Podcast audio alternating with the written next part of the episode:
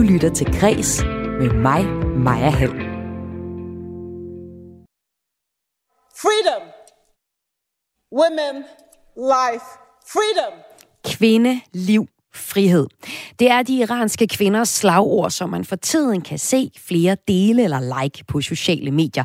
Eller råbe, som i klippet her, hvor en politiker i går aftes klippede håret af på Europaparlamentets talerstol, mens hun siger det.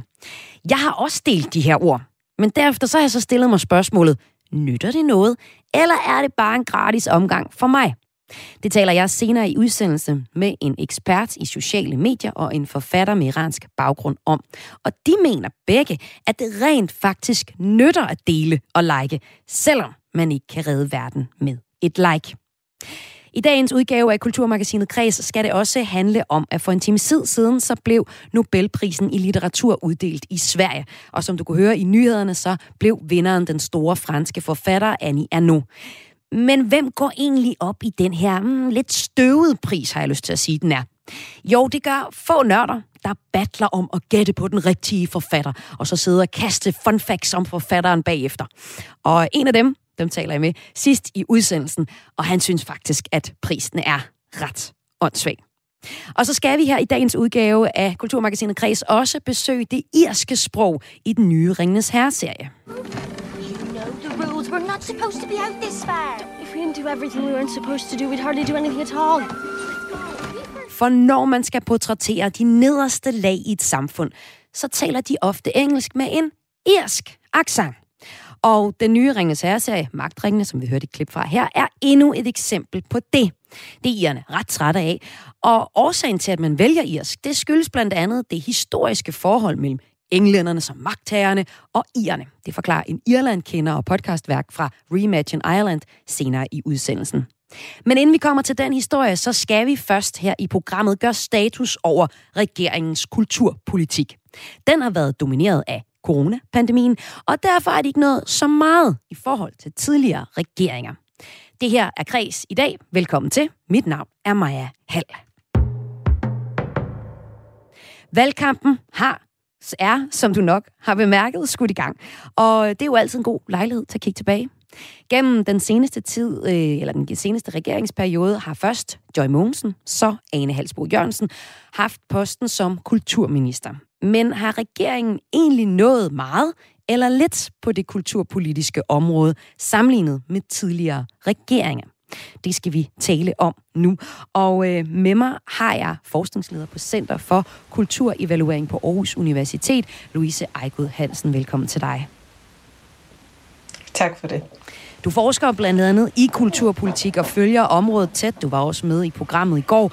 Senere skal vi øh, høre, hvordan nogle af brancheorganisationerne på kulturområdet ser på den nuværende regerings kulturpolitik, og hvad der ligesom er blevet gennemført, mens de har siddet øh, ved magten. Men først, når du ser på øh, den seneste regeringsperiode, hvad har du så i dine øjne været de vigtigste kulturpolitiske aftaler?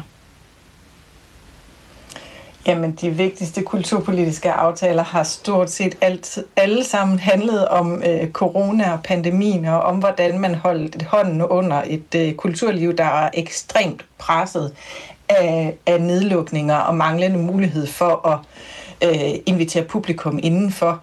Øh, så altså, det er næsten alle lovforslag og øh, aftaler og så videre, der handler om det. Selvfølgelig er der sket lidt undervejs, øh, og også efter, øh, hvor det måske er værd at nævne øh, den nye aftale om Danmarks Radio, øh, og måske i virkeligheden også, at, øh, at man har kigget på, eller styrket, som det hedder, øh, fra Kulturministeriets side, de kunstneriske uddannelser. Men hvis Men, vi lige tager din øh, første der, pointe... har sat den stopper for meget. Undskyld. Ja, hvis vi tager din første pointe med, at øh, de her støtteaftaler i forbindelse med corona, det har været det, der har fyldt generelt, så er det også noget af det, som en af brancheforeningerne, som vi har talt med, fremhæver.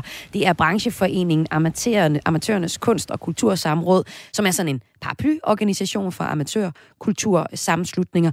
Og her der fremhæver formand Toge Halskov Christensen netop håndteringen af coronapandemien som et kulturpolitisk højdepunkt under den nuværende regering.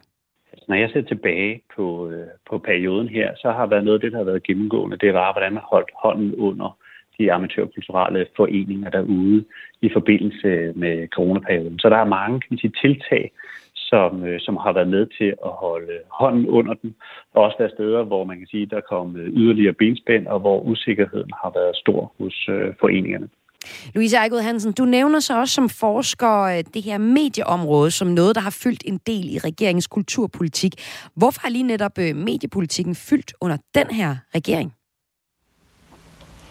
Jamen, det gør den typisk ofte. Øh, det er også et af de områder, hvor, hvor der øh, efterhånden, også under den forrige regering, bliver lavet aftaler, som ikke er brede og konsensusbrede, men, men hvor man kan sige, den nuværende regering har lavet aftale primært ved venstrefløjen i øh, Folketinget, og dermed også sat nogle aftryk på betingelserne for øh, Danmarks Radios øh, virke. Øh, der blev besparet, der blev begrænset under Mette Bock, og der er rullet nogle ting tilbage under den nuværende regering, som øh, cementerer, at man fra Socialdemokratiets side ønsker et stærkt Danmarks Radio, øh, som kommer ud bredt, og som lægger vægt på også at nå børn og unge. Og som måske i virkeligheden også tager fat på alt den, den medievirkelighed, eller forsøger at tage fat på den medievirkelighed, der er i dag med streamingtjenester osv., som ser markant anderledes ud, end den gjorde for fem år eller ti år siden. Nu siger du, at Socialdemokratiet de har øh, ligesom øh, øh, truffet nogle egenrådige beslutninger. Hvad betyder det, at øh, mediepolitiske aftaler ikke er, er brede og konsensusbrede? Øh, jeg ved ikke, om de er egenrådige, fordi der er jo stadigvæk en hel del partier med, men de er i hvert fald, det er i hvert fald ikke brede flertal. Og det betyder jo, øh, at når medieaftalen udløber næste gang, hvis der kommer et regeringsskifte, så kan vi forvente, at der kommer ændrede betingelser for Danmarks Radio og ændrede beslutninger på medieområdet. Fordi det er nogle andre værdier, nogle andre ideologier, der ligger bag den beslutning, der bliver truffet. Øh. Og vi har også talt med administrerende direktør i brancheorganisationen Danske Medier, Mads Brandstrup, om hvad han mener er det vigtigste kulturpolitiske aftryk, der er sat under den her regering. Og ligesom dig, så fremhæver han den nye medieaftale, som blev indgået øh, tidligere år, men som han så mener endte med at blive lidt en aftale om alting og ingenting. Regeringen lagde ambitiøst ud, øh, da man præsenterede sit medieudspil og, og sagde, at man med medieaftalen her ønskede at, at faktisk gøre, lave et opgør med tech-giganterne og styrke mediepluralismen i Danmark. Øh, og det var vi jo meget begejstrede for den udmelding, fordi det er vi meget, meget enige i. Øh, medier generelt i Danmark øh, står over for store udfordringer øh, med den, den konkurrence, der er på særligt annonceområdet øh, fra Google, Facebook, Amazon, de store tech-giganter, som jo har sådan skabt deres eget økosystem omkring annoncer, hvor man så skubber alle andre ud. Og øh, desværre så nåede vi dertil, at, at den medieaftale, der blev indgået, slet ikke tog hånd omkring det. Altså, at det blev en, en, en aftale, som i høj grad øh, øh endte med at fokusere på bitte små hjørner af mediepolitikken, i stedet for at se på, hvordan kan vi styrke øh, forholdene for at drive private medier i Danmark. Altså alting og ingenting af det, øh, Mads Brandstrup fra øh, Danske Medier siger her. Louise Ejgod Hansen, hvad vil du sige, det har konsekvenser? Det er den oplevelse, man har hos, hos Danske Medier for, øh, for den aftale, der blev indgået? Det tager jeg simpelthen ikke sige noget om. Øh, der skal du have fat i der er mere mediepolitisk hjemmevandt end mig. Men, men man kan sådan helt overordnet sige, at medieområdet jo netop er radikalt forandret, og mm. der er nogle kæmpestore øh, udfordringer i det, og at det kan være svært at tage stilling til det og gøre noget ved det på nationalt niveau. Ja. Øh, der er, som der bliver beskrevet, en masse af det her, som vedrører globale aktører, øh, og her kommer den nationale kulturpolitik nok også ofte til kort. Så har du også en tredje pointe i forhold til, hvad øh, den socialdemokratiske regering har gennemført i deres øh, sidste periode, som vi kigger tilbage på her i Kulturmagasinet Kreds i dag. Og det er om prioriteringsbidraget på kulturområdet, som du ser er vigtigt. Hvordan det? Øh, jamen altså, det man kan sige skete som noget af det første, og som noget af det, som både regeringen og støttepartierne gik til valg på, det var at øh, tilbagerulle de her 2% besparelser, som øh, den forrige regering havde indført, som betød, at alle driftstilskud øh, automatisk blev reduceret med 2% per år, men idé om, at man kunne effektivisere sig ud af det. Og det kunne efterhånden mærkes rigtig meget ud omkring på kulturinstitutionerne. Også fordi der er bare en stor del af det, man laver på kulturinstitutionerne, som er arbejdskrævende. Det, jo, du kan da godt øh, fjerne en skuespiller på scenen, men så bliver forestillingen også en anden. Det er arbejdskrævende processer, der sker ud på kulturinstitutionerne, og derfor bliver det også svært at effektivisere sig ud af det. Og det var noget af det, øh, regeringen gik ind og ændrede med deres første finanslov, og så har, som har kommet kulturinstitutionerne til gode i regeringens periode. Ja, det er det jo så tre af de punkter, som du ser som øh, forsker i kulturområdet, har været vigtige, som regeringen har fået øh, gennemført i deres periode. Men hvis man nu ser sådan overordnet på det, altså har regeringen på det kulturpolitiske område så noget meget eller lidt, hvis man sammenligner med, med tidligere regeringer? Jeg synes ikke, de har noget meget. Øh, og hvis vi ser bort fra corona, så har, øh, altså, så kan man sige, så har perioden efterfølgende, hvor Anne Helsbo Jørgensen tog over, i meget høj grad også været præget af et ønske om stabilitet, om ikke at ændre for meget. Øh, og der er en radikal forskel til den måde, Mette Bock afsluttede sin kulturpolitiske periode på, fordi hun synes, så at sige, skyndte sig at gennemføre nogle reformer. Ikke drastiske og store reformer, men alligevel til sidst i sin ministerperiode fik gennemført en masse ting. Og her har øh, den nuværende kulturminister, Anne Halsbo Jørgensen, øh, meget mere haft sådan en, en idé om at skabe en stabilitet, som nok igen også både handler om, om at man stadigvæk har effekter af pandemien, men også om, at man ikke sådan har lyst og øh, vilje til at gå ind og lave drastiske ændringer på det her område.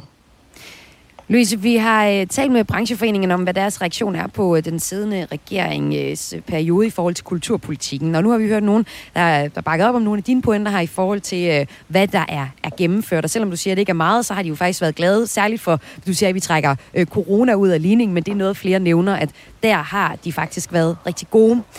Så er der så øh, den her pointe, som, øh, som hvis vi kigger på en, en måling følge Megafon fra TV2 og Politikken, der, øh, den viser, at danskerne de er ikke så interesseret i kultur. Danskerne bekymrer sig mest om emner som øh, sundhed, miljø, klima, psykiatri osv., mens kulturpolitik næsten ikke er at finde øh, på listen. På den seneste liste, så er den der faktisk slet ikke. Og øh, i helt korte træk, så skyldes det ifølge dig, at kulturområdet er et utroligt øh, stabilt område, og at de politiske partier i de store hele, og med kun få undtagelser, er ret enige på kulturområdet. Øh, sekretariatschef i Dansk Live, Esben Marker, han øh, siger, at det han egentlig rigtig meget har savnet fra regeringen i den sidste periode her, det er en dybere forståelse for musiklivets måde at arbejde på det er jo noget af det, at vi selv, har vi selv ansvar for at, at gøre, gøre vores arbejde bedre, gøre det mere tydeligt. Men jeg synes også, at, at en socialdemokratisk regering, der, der, der har en, øh, en tilgang om, at alt øh, er kultur og håndbold også er kultur og sådan noget, det er ret tydeligt, at det er den brede øh, folkelighed, man, man går efter. Og det er, jo, det er jo godt og positivt, men det betyder også, at man nogle gange glemmer, øh, Øh, øh, nogle af de andre områder, og man, øh, og man øh, kun, øh, kun lader sig fotografere med, med det, der, det, der er, øh, er sådan, øh, man kan sige, øh, folkelig appel i. Og det, det, det vil altid være den politiske udfordring. Det er ikke kun fordi det er socialdemokratisk, øh, socialdemokratisk regering, det er givet, det er givetvis samme udfordring, men kommende lød det her, altså fra Dansk Live, som er en organisation, der har for eksempel alle spillestederne under sig. Og her til sidst, Louise Ejgud Hansen, når vi hører Dansk Live sige det her, så kunne man jo godt have lyst til at spørge dig, når det nu forholder sig sådan. Altså, gør det så overhovedet nogen forskel, hvilket parti, der får øh, posten som kulturminister, hvis, hvis det ikke er det, der er fokusværket hos den tidligere, og som øh, Esben Marker siger her, nok heller ikke fremadrettet, at man har en, en dybere forståelse for musiklivets eller kulturlivet i det hele tids måde at arbejde på? Sådan i de store træk, så gør det ikke den store forskel, tror jeg ikke. Altså, jeg tror, at hvis man fire år, eller hvor lang tid det nu går fra nu af, øh, kigger tilbage igen, så vil man se, at øh, budgetterne er relativt stabile, at de store strukturer i forhold til øh, lovgivning og institutioner osv. langt hen ad vejen er, det, er de samme. Jeg tror til gengæld, vi kunne se noget på mediepolitikken, som er mere kontroversiel. Jeg tror også, vi vil kunne se nogle besparelser eller nogle ekstra bevillinger, alt efter hvem det er, der kommer til, til magten. Og jeg tror også, at de kulturpolitiske debatter, vi vil have, er præget af, hvem der bliver kulturminister. Er det den brede kultur, som har meget været det, der har fyldt øh, hos Socialdemokratiet? Er det det nationale og kulturarven, der kommer til at fylde? Er det den landby-konflikt, øh, som øh, både Danmarksdemokraterne og Dansk Folkeparti ofte har lagt vægt på. Øh, på det niveau gør det en forskel, øh, hvem det er, der bliver kulturminister, men sådan for den, den brede struktur og hvad det er for nogle kulturinstitutioner, vi har rundt omkring i landet, tror jeg ikke på, at det vil have de store konsekvenser. Tusind tak for den analyse, altså forskningsleder på Center for Kulturevaluering ved Aarhus Universitet, Luse Ejgod Hansen. Om lidt her i Kulturmagasinet Kreds skal det handle om, hvorfor det altid, i hvert fald rigtig tit, er den irske accent, som de fattige og nogle gange også lidt tungnemme typer i film skal tale. Men inden vi kommer til den historie, så skal det handle om, om vi kan redde verden med et like. Du lytter til Kres med mig, Maja Hall. Hashtag Black Lives Matter, hashtag MeToo, hashtag Text me when you get home. Og senest på situationen i Iran, hashtag Masha Amini. På internettet og sociale medier er det nemt for mig at bakke op om aktuelle sager. Men kan jeg reelt redde verden med et like, eller deler jeg bare de her ting for at dulme min egen dårlige samvittighed, fordi jeg nu ikke gør noget? Det skal det handle om nu her i Kulturmagasinet Kres. I de her dage er øh, hele verdens øjne rettet mod de iranske kvinder, der kæmper for retten til selv at vælge, om de vil eller ikke vil bære tørklæde. Deres slagord er kvinde, liv, frihed. Og øh, de her slagord, de har for tiden delt sig på sociale medier, og øh, hashtag Masha Amini er blevet et af de mest brugte hashtags nogensinde på persisk Twitter. Men altså, det er jo igen, nytter det at dele de her slagords hashtagene, eller skrive, man er ked af det på de iranske kvinders vegne? Eller skal man måske gå lidt hårdt til værks? Under et møde i Europaparlamentet tirsdag aften, altså i går aftes, der vagte en svensk politiker med iranske rødder opsigt, da hun klippede sit hår af i sympati med kvinderne i Iran. Og så tænkte jeg, det batter da slet ikke noget, at jeg liker et billede, når vi har en, der gør det her. Men det gør det måske alligevel, for vi må bruge de talerør, vi har. Det mener mine næste to gæster. Jeg kan nu sige øh, velkommen til Mads Kemsgaard Eberholst, ekspert i sociale medier og lektor på Roskilde Universitet. Velkommen til dig. Og vi skal lige skrue op for den rigtige. Du er vist øh, her hos os. Velkommen til. Jamen, du var så der, Mads. tak igen. Ja, det er godt, Mads. Og så kan jeg også sige velkommen til dig, Nilu Zoe Hansen, som altså er forfatter. Du er der også. Ja. Du er der, ja. Du har blandt andet skrevet bogen Nattens Blomst, hvor du beskriver din egne, egen iranske baggrund og øh, flugt til Danmark, og du har også som journalist skrevet om flere af de her iranske kvinder, der lige nu spiller en uh, rolle i landet. Og øh, Mads, lad os, lad os starte med, hvad vi selv går, og hvad jeg selv går og liker, den her hverdagsaktivisme. Du er ekspert i sociale medier, og du siger, at online aktivisme, og det synes jeg næsten er et flot ord at få, øh, når jeg liker øh, et vigtigt budskab, men at det også er vigtigt, fordi det skaber en synlighed om en sag. Hvad mener du med det?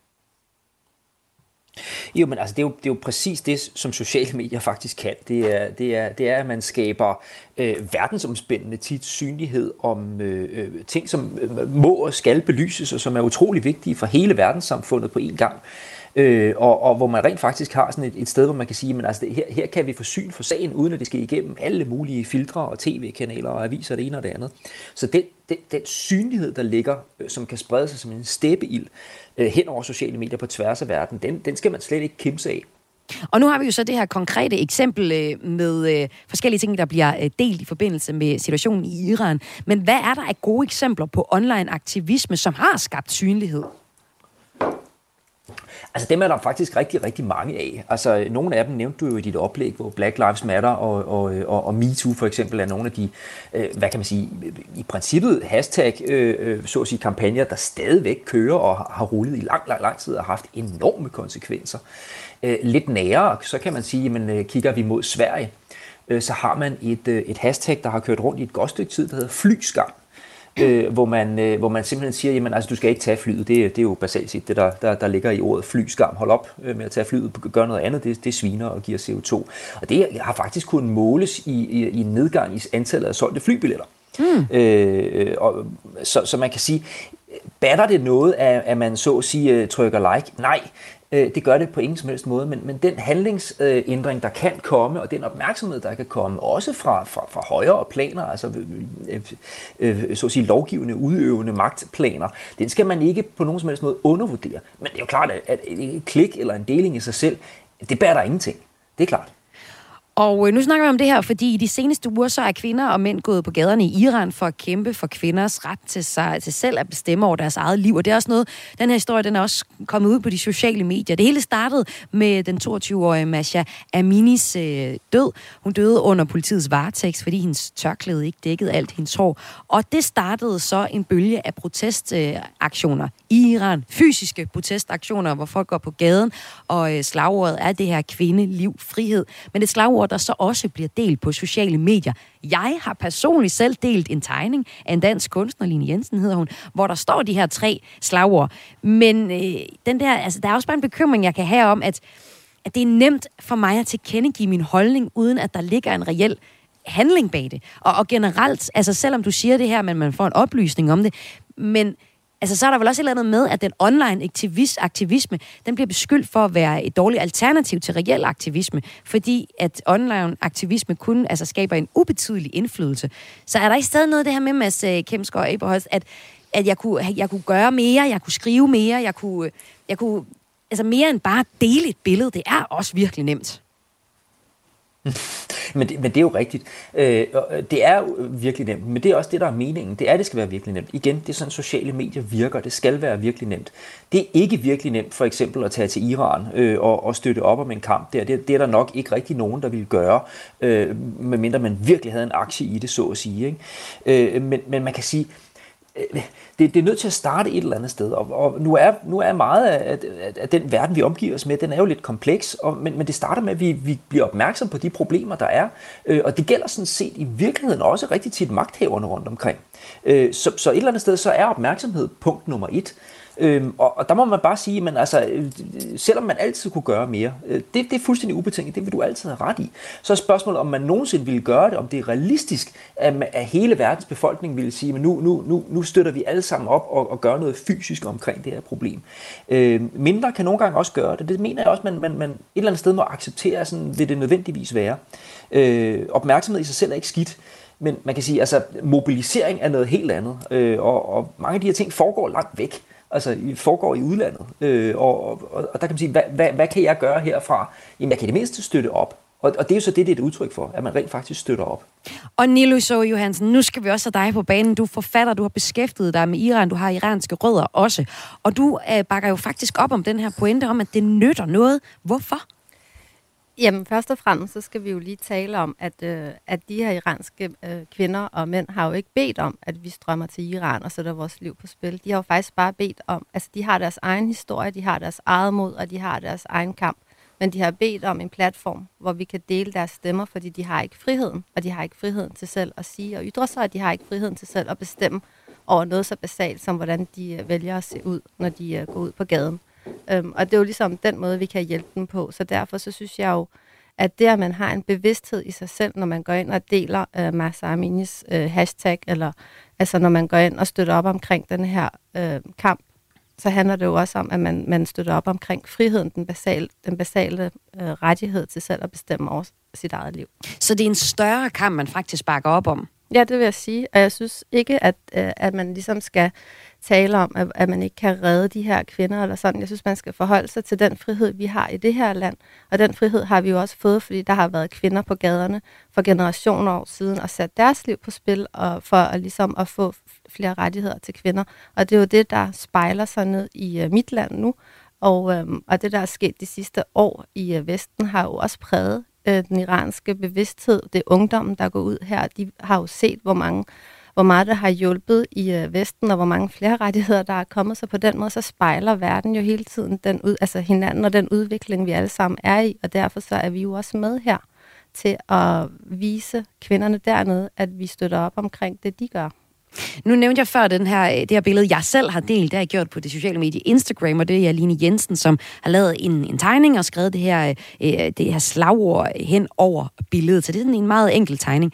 Og hun skriver så i sin tekst, øh, jeg har på det seneste været skeptisk over for ideen om, at vi øh, kan ændre verden ved at like opslag på sociale medier, men kvinderne i Iran beder os om at sprede deres bøn, og lige nu virker det som det eneste, vi kan gøre. Og det var faktisk, fordi Line skrev lige præcis de her ord, jeg tænkte, så er den nok god nok nok den her gang. For jeg har faktisk holdt mig tilbage nogle gange i tidligere øh, situationer, sådan som Black Lives Matter, der kunne man skifte sit profilbillede, så det var sort, kan jeg huske. Eller der har været øh, Charlie Hebdo, hvor man kunne tage et flag på sit profilbillede på Facebook, og der er de her forskellige historier. Men, men lige her, der tænker jeg, ah, den er måske god nok. Og så tænker jeg alligevel, Nilo Sore Johansen, Altså, det var også virkelig nemt for mig at dele det, ikke? Og så kan mine øh, 500 Instagrammer øh, se det, og så kan vi blive enige om, alle os hvide øh, mennesker, der er simpelthen så langt væk fra situationen i Iran, at det er godt. Altså, hvordan er det, det kan, hvordan er det, at jeg kan dele det her billede, og så kan det være for the greater discussion, altså for den store diskussion om frihed og kvindekamp?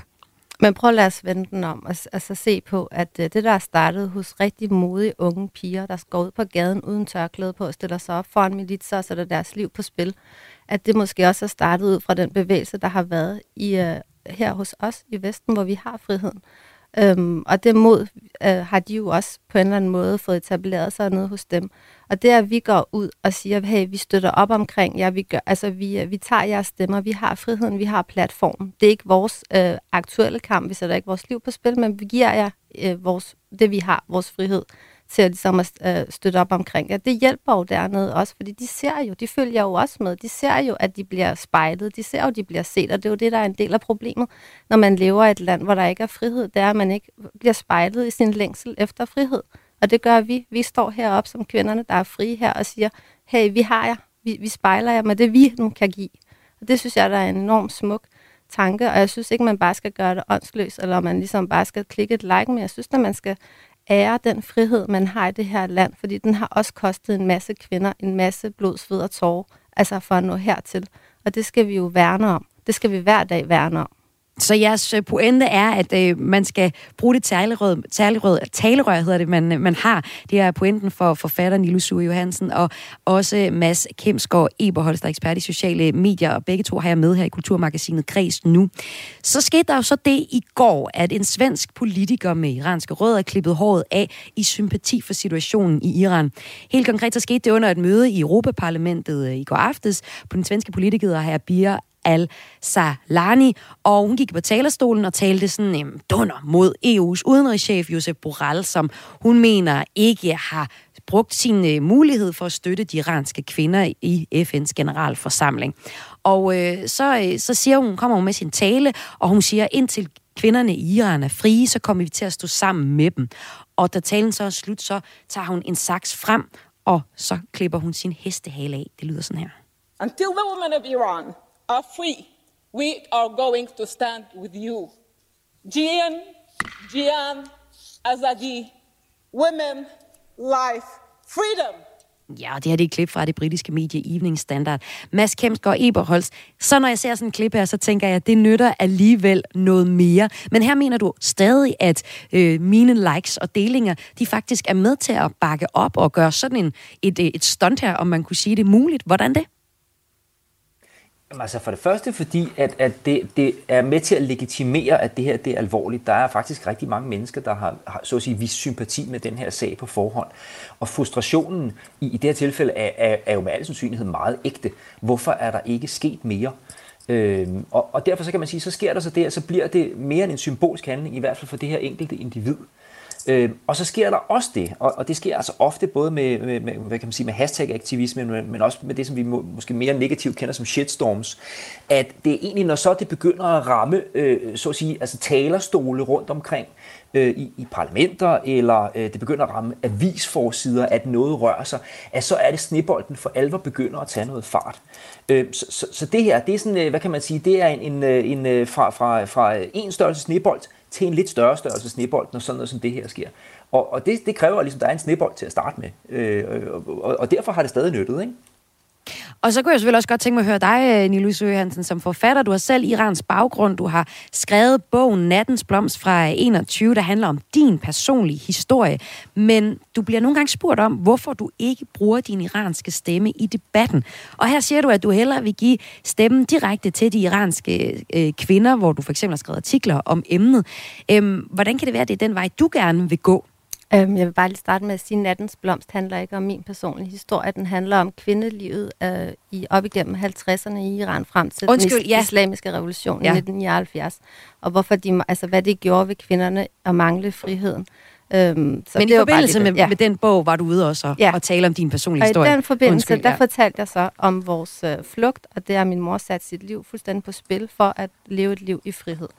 Øhm, og den historie er ligesom ude, men det, men det vi ser i dag, er jo, at det udspiller sig i hele mit land hos rigtig mange unge kvinder, der sætter deres liv fuldstændig på spil, og som også mister livet på kampen øh, for frihed. Og det er faktisk det, det handler om nu. Og, og når du så også ser øh, sådan et, et, et klip som det her, der sker i, øh, i øh, Europaparlamentet, hvor der, hvor der sker meget, øh, vil du så også sige, ligesom vi hørte øh, Mads Kemsgaard og Eberhold sige, altså, at det er med, altså ligesom du giver stemmen til de iranske kvinder, som du mener skal fortælle deres historie, det er den historie, vi skal høre nu, at det er med til, at der kan ske noget større, når vi hører de her øh, forskellige små øh, delinger, det faktisk ruller, og der er en snebold, der, der ruller til noget endnu større. Ja, for søren, og der er et kæmpe stærkt sådan, symbolsprog i det der med at klippe sit hår, og det er jo også startet øhm, på TikTok, er der været, været mange kvinder og Instagram og sådan noget for at vise deres støtte helt tidligt efter Massa, hun, blev, øhm, hun, hun døde.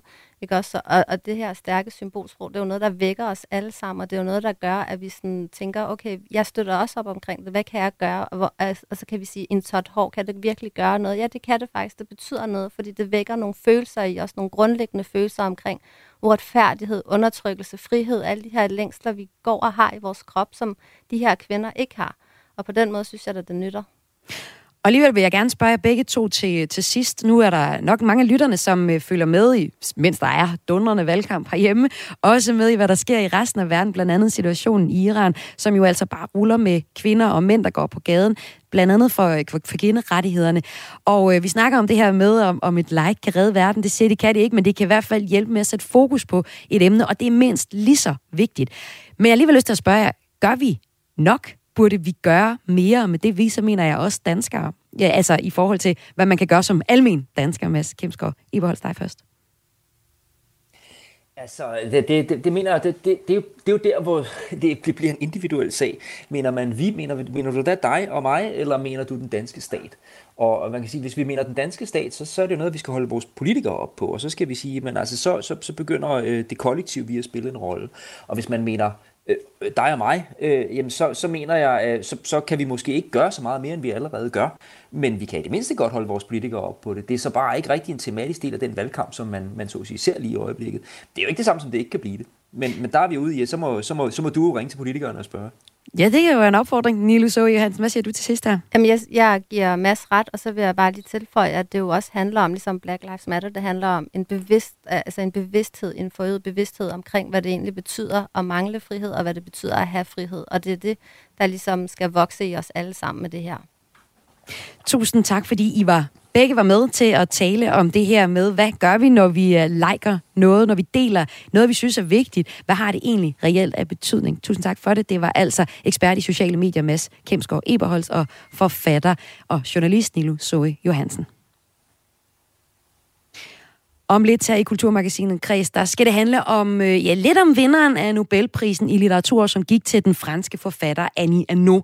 Men øh, min gæst på historien, han skrev en sms til mig, dengang det her kom frem. Gud, hvor er det kedeligt. Og hvorfor han skrev det, det kan du høre sidst i udsendelsen. Men først skal det handle om den irske accent. Du lytter til Græs med mig, Maja Hall. Det lavest stående folkefærd i den dyreste producerede serie nogensinde taler den irske udgave af det engelske sprog. Og det er slet ikke første gang, at man bruger irsk til at portrættere den svageste del af samfundet. Det, er, det har vi blandt andet læst om, kan blandt andet læse om i en The Guardian-artikel, og vi har også kigget nærmere på det, og det gør vi også nu her i Kulturmagasinet Kreds sammen med Katrine Nyland Sørensen. Du har boet i Irland og lavet podcast-serien Reimagine Ireland i samarbejde med Aarhus Universitet. Og velkommen til dig. Jo, tak skal du have. Og øh, Katrine, du har en pointe i, at ofte er det de lavstående folk i engelske film eller serier, der taler irsk. Hvorfor er det ofte det? Eller hvordan er det ofte det? Jamen, det er lidt sjovt, fordi irsk og skotsk accent, det er ofte blevet udråbt som de mest sexede og charmerende accenter i verden. Og alligevel så er der en tendens til i britiske og amerikanske film, at ir med kraftig irsk accent ofte fremstilles som lidt tilbagestående, en de små alkoholiserede, små kriminelle og voldelige. Og det er en fremstilling, der går ondt i Irland, fordi dermed så bliver de også konstant mindet om 800 års britisk overherredømme, hvor alt i sprog og kultur det blev bekæmpet og sådan ligesom med foragt betragtet som tilbagestående. Og det er sådan lidt sjovt, fordi uh, Brenda Fricker, som uh, modtog en Oscar i 89 for sin rolle i filmen My Left Foot, hun har sagt, jamen uh, hvis jeg ligger fuld i en lufthavn, så kalder pressen mig for ir, men hvis jeg vinder en Oscar, så bliver jeg omtalt som britisk. Ja. så det siger jo meget om det, og det er jo faktisk ikke kun i øh, britisk produceret film, der er også en tendens til det i amerikanske film, hvor det så mere handler om sådan en nostalgisk længsel efter en tid, der var engang. Og begge dele skal vi tale om, og det skal vi, fordi den nye serie af øh, Ringnes Herre-serie, der hedder Magtringene, som man kan finde på Amazon Prime, her taler folket øh, hårfødderne irsk, og det igen, de bliver også portrætteret som sådan nogle lidt gumpetunge typer. Vi kan høre, hvordan de taler irsk øh, her. Travellers, at this time of year. It's an omen, I warrant you. Mm-hmm. Bad one. As bad as they come. Easy, Malva.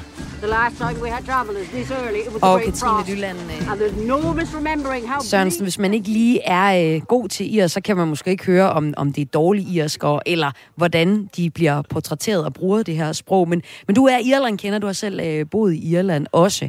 Hvorfor er det, at det lige præcis er irsk, man bruger i øh, for eksempel øh, i den her Ringenes Herre-serie? Det er jo interessant, hende som har været øh, dialektcoach på serien. Hun har sagt, at man ønskede en irsk-baseret accent, som ikke er stedspecifik. Det vil sige, at når folk ser serien, så kan de ikke sige, ah, det er en, der kommer fra Donegal, det der, det er en, der kommer lidt øst fra Dublin eller sådan noget. Men øh, det, der er interessant, det er i de her tider, hvor vi taler så meget om kulturel appropriation og negative øh, stereotyper, hvor man går meget ud i af, at jamen, vi skal både have sorte, og vi skal have forskellige seksuelle minoriteter repræsenteret. Men vi kan godt bruge en irsk accent, hvor vi stempler alle dem, som vi synes er lidt kiksede i, øh, i serien. Og, øh, og det gør jo lidt, at man bliver ved med at bruge en eller anden stereotyp om, at det der med at være irsk, det er sådan lidt ensbetydende med at være lidt primitiv. Og så er det samtidig også i, i tråd med, at uh, irerne de er selvfølgelig træt af, af det her, og øh, de har også set sig lidt sure på øh, Tolkien, som står bag Ringenes Herre, som altså er det oplæg, som den her nye øh, serie er lavet på. Ja, man, man kan sige, at den her serie, den kæmper virkelig en kamp i Irland, fordi samtidig så har øh, Tolkien, han udtrykt sådan en vis foragt for keltiske øh, myter, på trods af, at der er mange, det, der ved meget mere om det, end jeg gør, som siger, at meget af øh, Ringenes Herre er bygget op om øh, keltiske myter. Men han sagde simpelthen, jamen øh, de der keltiske myter, de har stærke farver, men de er lidt ligesom knust glas, hvor man ligesom har samlet det hele igen lidt tilfældigt. Det er måske ikke så smukt sagt, kan man sige. Og det gør i hvert fald heller ikke, at man som ir sådan tænker, at Tolkien han er nødvendigvis er en fed fyr, tænker jeg. Nej. nej, nej, det er jo lige præcis det.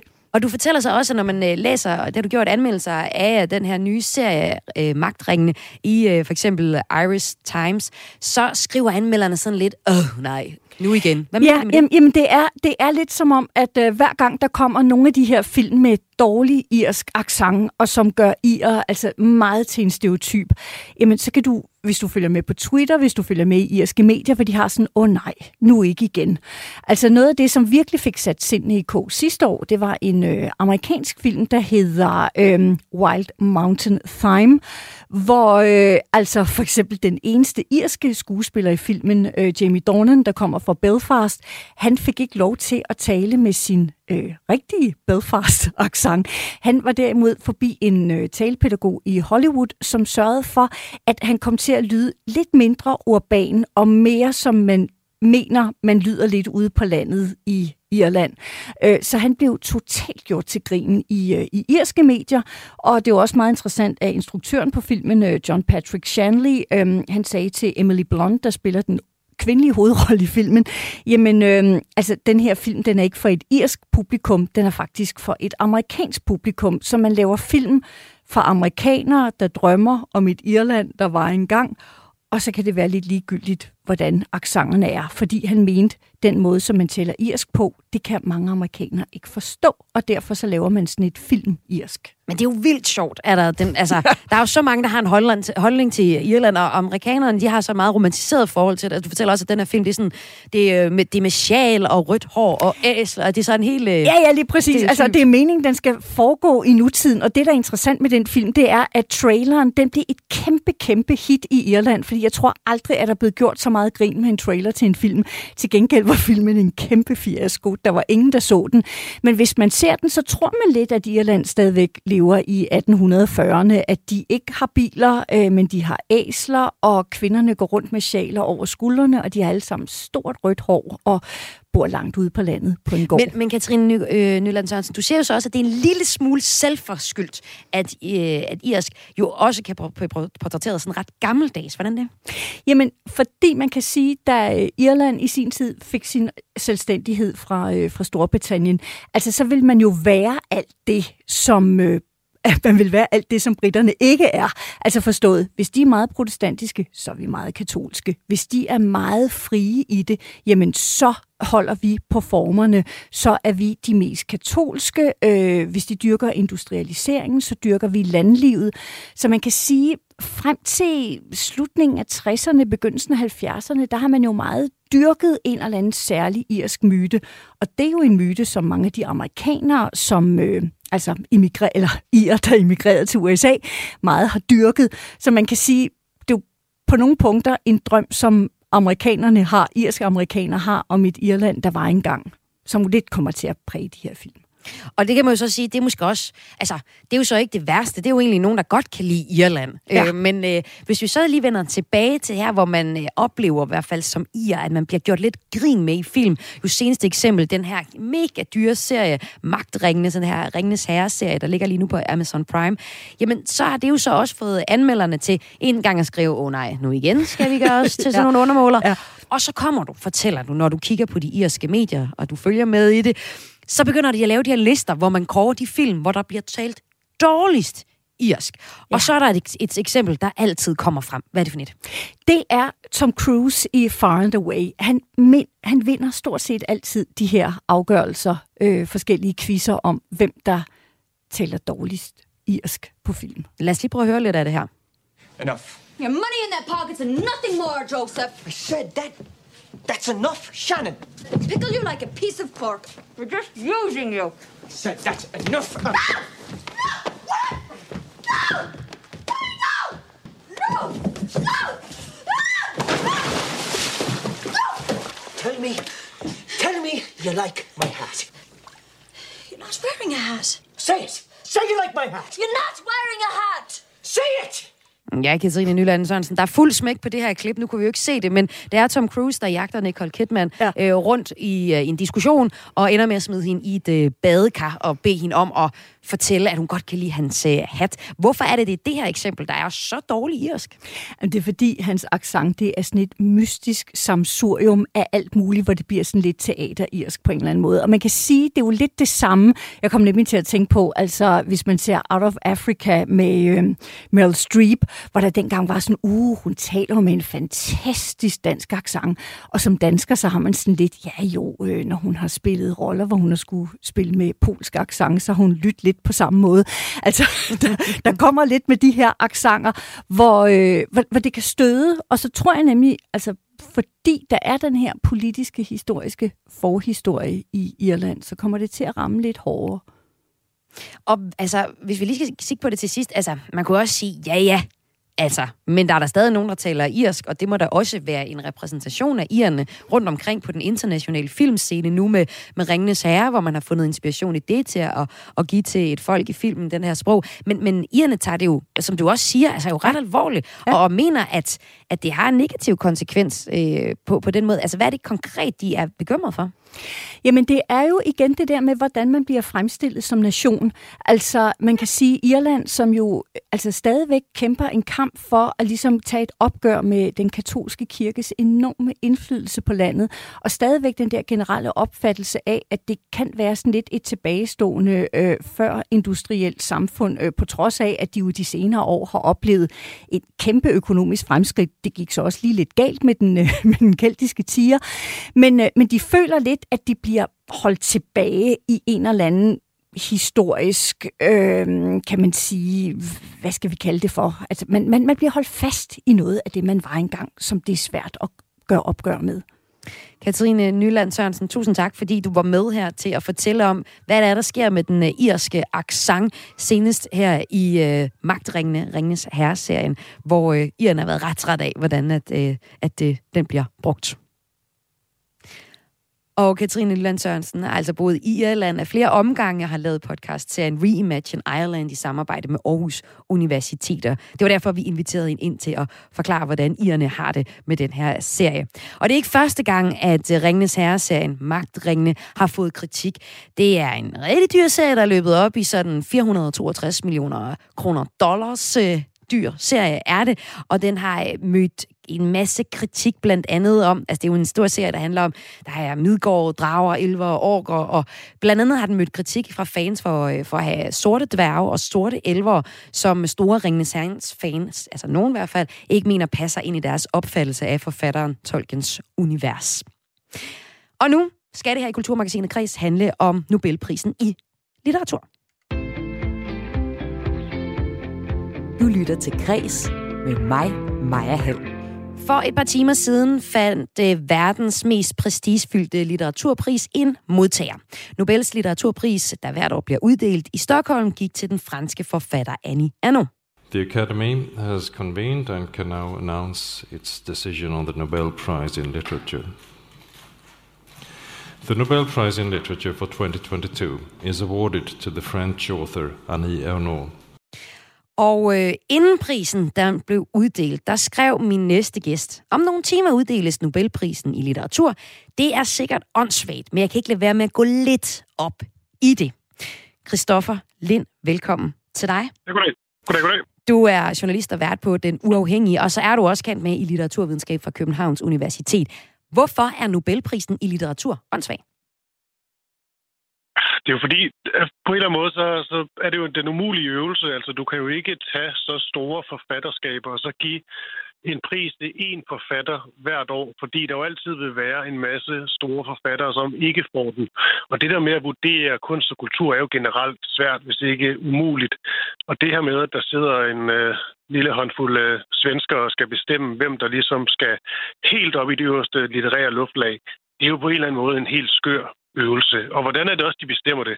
Altså, Annie Nova, hun, var hun ikke lige så god for fire år siden? Det er jo ligesom for et samlet værk, man får det. Er det lige år? Hvorfor lige år, hun får det? Og der er så mange spørgsmål. For dem, der fik det året før, så bedre end hende eller ej, er lidt noget pjat. Men så alligevel.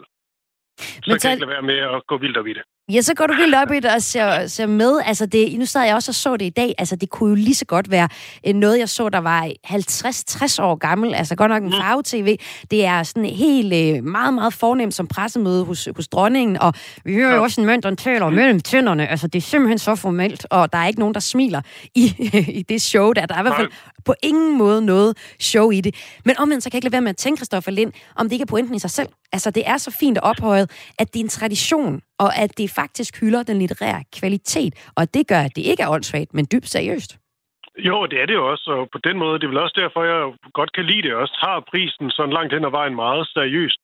Øhm, for jo, det er det utroligt det her med, så kommer der en mand frem, som nærmest virker til, at han keder sig helt træt, siger, hvem der har vundet det, og så kommer der to-tre linjer om den person, og så er det ligesom bare det, så kommer så en takketale senere, må vi formode.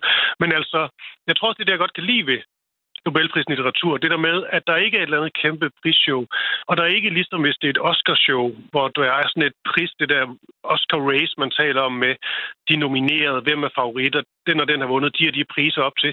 Her, der ved vi det ikke. Ja, det betyder jo så også, at øh, folk gætter i vildens sky i vildsky, fordi du ved jo ikke engang, vi ved så, at akademiet, de har sådan en 350, hvor hvert år de ligesom siger, at dem her vil vi gerne se nærmere på, så bliver det tror jeg, ned til 50 og til 20, og til sidst måske 5, og så vinderen får så skal have 50 procent øh, fra akademimedlemmernes stemmer, får så stejeren.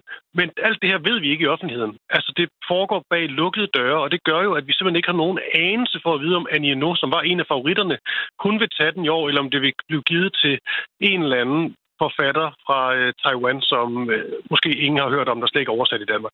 Ja, og faktisk er det jo også sådan, at, at, øh, da det her klokken øh, kvart i et blev offentliggjort, at det var Annie Ernaux, den franske forfatter, der, har, der får prisen i litteratur, ja, så havde de faktisk ikke lige nået at fange hende på telefon for at overdrage hende nyheden, men sagde så, at vi forventer, at hun nok snart øh, finder ud af det. Altså, det var også som om, at hendes fastnet-telefon ikke lige virkede, eller faxmaskinen, altså det virker på den måde også øh, lidt gammelt, men det var jo altså hende, øh, der øh, vandt i år. Og hun er... Øh, en, hun er tidligere gymnasielærer. Hun har længe været en af Frankrigs største litterære temmer, øh, stemmer.